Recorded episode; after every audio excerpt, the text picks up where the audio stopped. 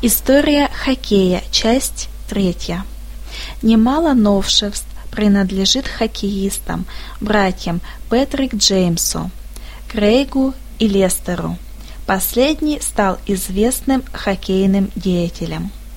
По их инициативе игрокам присвоили номера.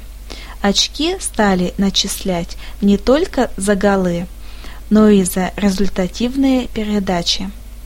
Система гол плюс пас. Хоккеистам разрешили передавать шайбу вперед, а вратарям отрывать коньки ото льда.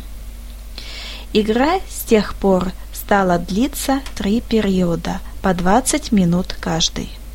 В 1911 году Международная федерация хоккея с шайбой официально утвердила канадские правила игры в хоккей.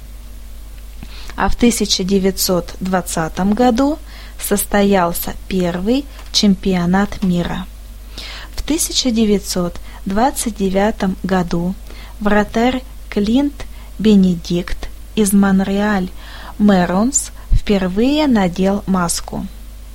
В 1934 году узаконили штрафной бросок «Булит».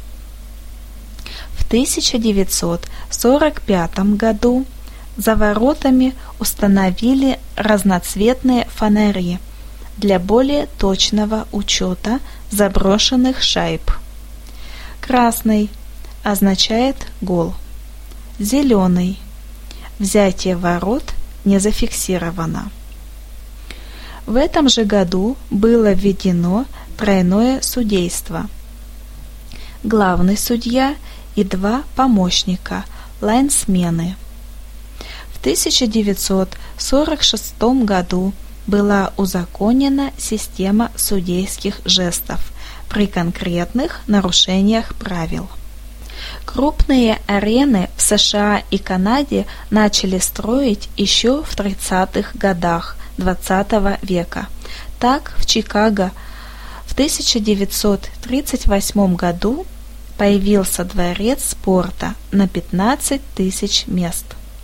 В 1920 году состоялась первая встреча в официальном турнире на Олимпийских играх между командами Старого и Нового Света. Канадцы вновь подтвердили свою славу сильнейшей хоккейной державы мира. Победили канадцы и на олимпийских турнирах в 1924 и в 1928 годах.